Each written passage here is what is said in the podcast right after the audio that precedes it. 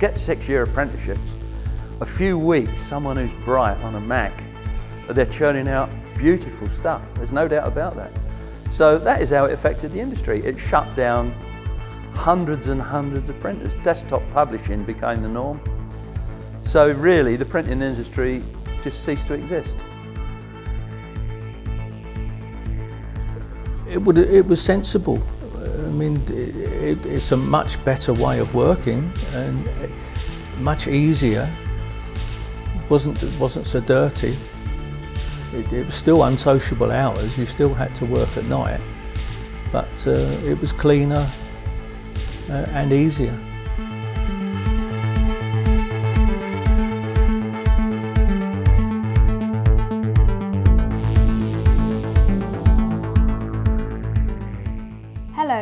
Welcome to the Digital Works Oral History podcast. This series is called Fleet Street Remembered, an oral history of London's print workers. London primary school children interviewed print workers to document what life was like for printers, finishers, journalists, and readers in the heyday of newspaper production in Fleet Street. This is episode 5 and explores the confrontations between the police and picketing print workers at Wapping and the effect new technology was having on the industry. I witnessed terribly brutality from the police, awful brutality. I witnessed horses charging into people. I witnessed people nearly going under lorries. I witnessed pickets charging at the police. I witnessed pickets throwing uh, missiles at the police. So, all in all, it wasn't a very pleasant time for either side. It could be very frightening, um, Wapping, because you, we were being uh, attacked by the police. And one of the things about Wapping, it started out as a dispute about jobs. But what the police say is, we hit you because you're here. If you weren't here, we wouldn't hit you. And then the question becomes, do you back down to this intimidation?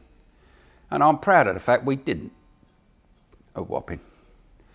I'm proud of the fact of what I've done at Wapping, and I'm proud of the people I stood on the picket line with because we was under a lot of pressure. It was frightening. We kept it up for a year. It's amazing no one got killed, really. Well, I remember people being beaten up by the police, and that was really shocking. I remember running myself, um, and the police chasing us with riot shields, and we ran towards a pub. And the pub publican, because he was a local person, he opened his door and let us all in, and then bolted the door against the police. And I think that's when it dawned on me that, that, that actually we were the good guys. You know, we were, we were like the cops, not the robbers, if you know what I mean. And they were quite indiscriminate with baton attacks and riding big horses into crowds of defenceless people. But once you're standing in front of the police horse, there's not much it can do. What the police used to do, it can't kick you from the front. If you're looking at a police horse, it cannot kick you. If you're looking at it, its back, it can kick you. So the coppers used to turn the horses round and get them to kick us. If you get kicked by a police horse, you'll know all about it. It's going to work. So they used to do that, turn the horses round on us. At that point, you've got to run. You've got to get out of the way. When they turn them back, regroup. So there was a lot of running. I mean, I was frightened a lot of times. I don't mind admitting it to anybody. As they say in that colloquial, my bottle dropped out plenty of times at Wapping. One of the strangest things I saw was that there was a line of policemen on horseback just standing there, nothing was happening. And then along came a man playing bagpipes, and the horses really hated the noise of the bagpipes. And the policeman had to lead all the horses away just for one man with bagpipes. So not many people know that if you want to get rid of a policeman on a horse, you just got to play bagpipes and he'll go away. I had to stand there and I had to see a policeman assaulting my wife in front of me and being unable to do anything about it. And that's very demeaning. I felt ashamed that my wife was being assaulted by a policeman and I couldn't do anything about it. If I'd have done anything about it, I'd have been arrested and slammed in the neck and gone away possibly for a year myself. And I said, I would like your number, please. And he ignored me. And I said, Officer, can I please have your number? And with that, he let go of Peter and he turned to me and he said, You're nicked. And my, my arm was taken. He took my hand and he put my arm up my back and he marched me towards the back of the van. I appeared in court and eventually, you know, I, I gave my side of the story and the policemen were called. The one who'd assaulted me was called. I was found not guilty. And the magistrate said, You know, I believe Mrs. Smith is telling the truth. I was arrested five, six times. They were doing it directly to intimidate me, make me scared, make me wonder, make me worry, and somehow or another, I had a temperament that could ride that. And the, the, the one that ended up was they said I had pushed a megaphone into the face of a police officer, which I'd never done. And when we had the trial, they just simply lied, the police. They said he'd put me to prison for one year with eight months suspended. It left me for six months with quite a long prison term hanging over my head for something I never did. There's many things I did do I possibly could have got put away for, but because I was known as a political activist, along with other people like Mike Hicks, they wanted to take us off the scene. But if I could just mention about that um, colleague of mine who was arrested for asking a question, I will never forget that, never. And he asked this guy, why was he arresting the, the chap he was putting in the van? He didn't do anything. The lies, he was drunk and disorderly, resisted arrest. And I thought, I don't believe this is happening. And the magistrates threw it out. A jury at the Old Bailey has been told that two Metropolitan Police officers concocted evidence against the demonstrator after riots at the Wapping newspaper plant four years ago. Inspector Derek Watts and Sergeant Colin Langston both deny perjury, but a video was shown in court which the prosecution claims totally contradicts the evidence they gave. The case against the two officers is that they lied in this London court about an incident involving one of the demonstrators at Wapping. David Johnson was tried here more than three years ago on a charge of assaulting the police. Inspector Derek Watts and Sergeant Colin Langston gave evidence against him. The court was told today that Inspector Watts said on oath he saw Mr. Johnson pick up a lump of concrete twice the size of a cricket ball and throw it at him from four or five yards away. But Nicholas Ainley, prosecuting counsel, showed the jury a video which he claimed revealed what really happened with Mr. Johnson. These pictures were taken by a BBC cameraman and shown uncut to the jury. They were told Mr. Johnson is the man seen in front of the police line. There was no lump of concrete, nothing was thrown. The video, the court heard, bears no resemblance to the incident described by the two officers. They'd given evidence that he was kicking and struggling when dragged behind police lines. And when accused of throwing the concrete, said, good, I hope it hurts. Mr Ainley, prosecuting, said the two policemen quite deliberately made up and concocted the case against David Johnson. It was aimed entirely at securing his conviction for an offence of which he was innocent. I saw one night, um, there's an old churchyard there, and I saw one night um, policemen picking up these railings from the grass. They've been there donkeys years, they were rusty, so I'm picking up railings and taking them away. The next day on the television, there was um, a police officer who looked a bit like Tony Blackburn at the time, I can't remember his name, um, and he's saying, look what my men had thrown at them. Well, it, it didn't happen.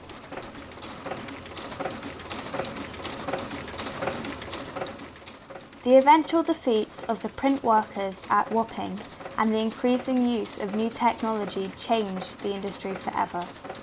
From a massive reduction in workforces to to new print factories in Docklands, Fleet Street would never be the same again.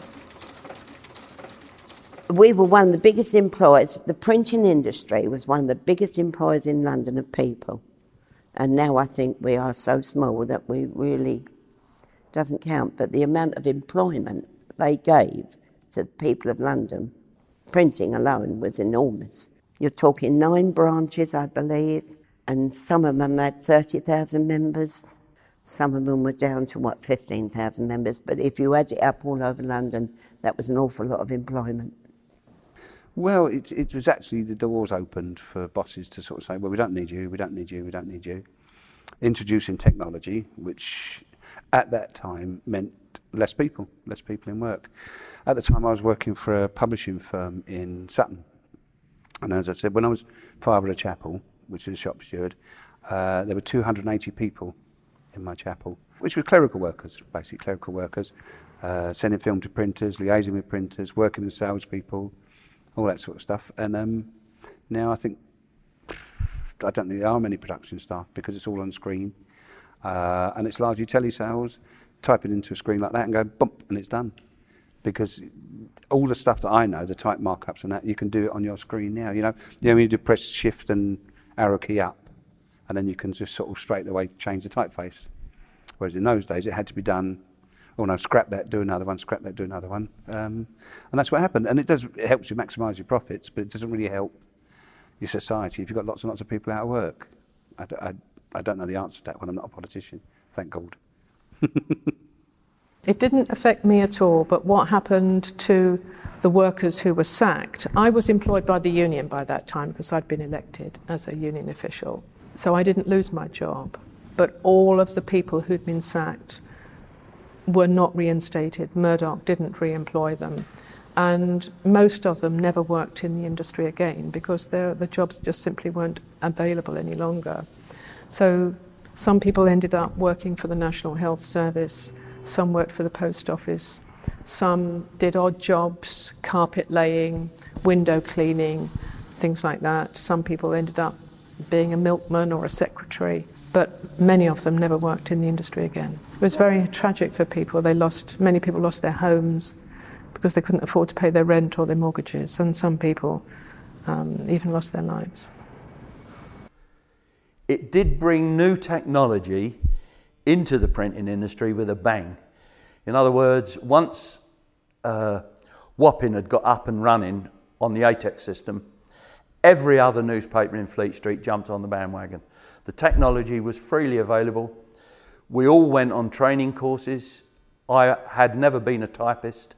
I learned the QWERTY keyboard and went on to the ATEX system uh, and stayed on it and the, uh, transferred to Max, but stayed on it. That's how it affected me. I think it would have happened inevitably anyway, obviously. You can't stop new technology. Murdoch triggered it and it happened with a bang.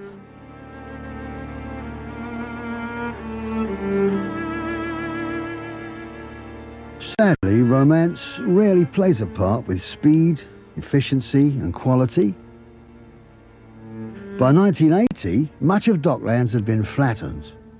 Certain reminiscent relics remain, but the slate was clean. Here was an opportunity, and the Telegraph was the first commercial company to take it. The unions objected, and Fleet Street sniggered. But soon, all types of commerce followed suit. And not surprisingly, the light soon dawned on the other major Fleet Street titles. Print is high technology. The printed word is high technology. It was, it is, and it always will be. So the, arguments about technology, technology is always changing. It's how we utilise that technology and for whose benefit. That's the argument about technology. A lot of people lost their jobs over new technology. I think we was told about new technology back in the, I would say, the middle 70s. We was told it was coming. They used to call it photo composition then. That everything would be done by computer, everything would be done digital. And I don't think anybody could envisage the scale and the job losses um, that we suffered. Because I don't think anybody thought it would come in so quick, although we was warned of it, and um, on such a scale that it did, because there was massive job losses over it, massive job losses, and I still think it's going on today. Well, because I spent six years learning how to do my trade, uh, when new technology came in, you had to enhance it, obviously, because you knew it was the way it was all moving uh, and that your trade was going to die. But then it came to a stage in the newspaper industry because of the direct input of the copy by the journalists, um, you know, by email or by direct line. Um, then my side of things were going. So there was little way I could adapt any further than I did, other than leaving the industry and finding something else to do, which I did. Forget six year apprenticeships. A few weeks, someone who's bright on a Mac, they're churning out beautiful stuff. There's no doubt about that. So that is how it affected the industry. It shut down hundreds and hundreds of printers. Desktop publishing became the norm. So, really, the printing industry just ceased to exist because everyone was capable, if you like, of printing their own newspaper. Even church magazines become works of art. Whilst there was many sad aspects to the change of the new technology, to the new technology from the old technology, my word, the conditions were so much better it would it was sensible. I mean, it, it's a much better way of working and much easier. wasn't wasn't so dirty. It, it was still unsociable hours. You still had to work at night, but uh, it was cleaner uh, and easier. Fifteen thousand people probably lost their jobs uh, as a consequence of Wapping. The five and a half thousand people were sacked by Murdoch. Uh, but then other people in other newspapers also lost their jobs, but not in the same way. They were, they were jobs that were negotiated. So there was a negotiation, a, a discussion, an agreement uh, with the employers for a reduction in staff. Where I worked at The Guardian, they were very good. They decided they would retrain everybody. Well, not everybody, but they would retrain a lot of people um, and they were kindly to the people who had to go. They paid them good redundancy money. So it was much more a civilised way of uh, carrying on. I was very lucky to work with some very, very good people. I was very unlucky to work for some very bad people. So, in all of that time, I'd seen great changes. I'd seen the very early typesetting and all the rest of it that hadn't changed much in four or five hundred years. And later, I was introduced to the new way of working, the way in which I still work today, which was with computers, which is soulless, but very quick and very, very profitable because it doesn't involve people like me. If you work in a factory, and particularly in, in the print where we all knew each other, uh, or the section we worked in, we all knew each other, so I miss the camaraderie, you know, where people, the people you see and every day, and there's a, a banter and a camaraderie. I miss that, and I missed it from from when I stopped working in the print, which was after the strike. You know, I became a cab driver, but a cab driver, you don't meet anybody. You don't. You work on your own. You know, so I, I, I do miss that. Yeah. When the dispute finished, I found it. I found it too emotional to come up to Fleet Street, and I didn't come up here for around about eight years. I can do it now.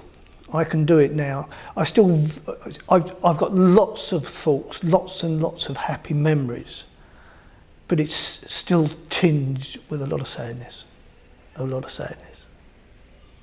But I wouldn't have missed any of the things I've done for anything. Really wouldn't. The fallout from Wapping was we ultimately lost all our jobs. All of us lost our jobs, and it was the end of Fleet Street because very quickly other companies followed Murdoch's example, not in the same way, not with the same ruthlessness, not with the same deceit, and not with the same people pushing him along, lawyers and so on, who'd set up the print workers to be sacked. And the thing that really makes one angry, even 30 years later, is the fact that we did such a lot for him. Because without the workers, Murdoch could not have got any of the money that would have made him a worldwide media mogul he is today. He seems to have forgotten entirely that it wasn't just his newspaper, it was the workers' newspaper. And that was an attitude that was with us from day one. When you entered print and you produced a job, you produced it as if it were your own. In other words, the standards required were the very highest, the standards you would want if it was your paper, if it was your magazine, your book, or your whatever. And Murdoch completely broke that link. So today, there isn't the same attitude in relation to most things that are printed. Some are still printed to a very high standard, in my opinion, most are not.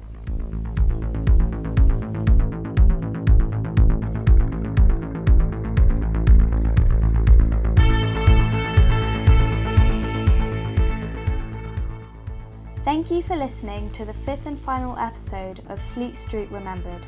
The interviews were collected by children from St Matthew's and St George the Martyr primary schools as part of a project supported by St Bride Institute and the News International Dispute Archive.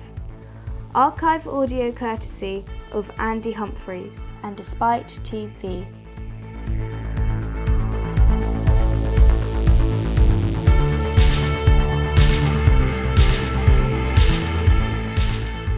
This podcast was funded by the National Lottery Heritage Fund and produced by Digital Works. To find out more about our oral history projects, films, and podcasts, visit www.digital-works.co.uk, where you can also view Banging Out Fleet Street Remembered, the documentary film made as part of this project.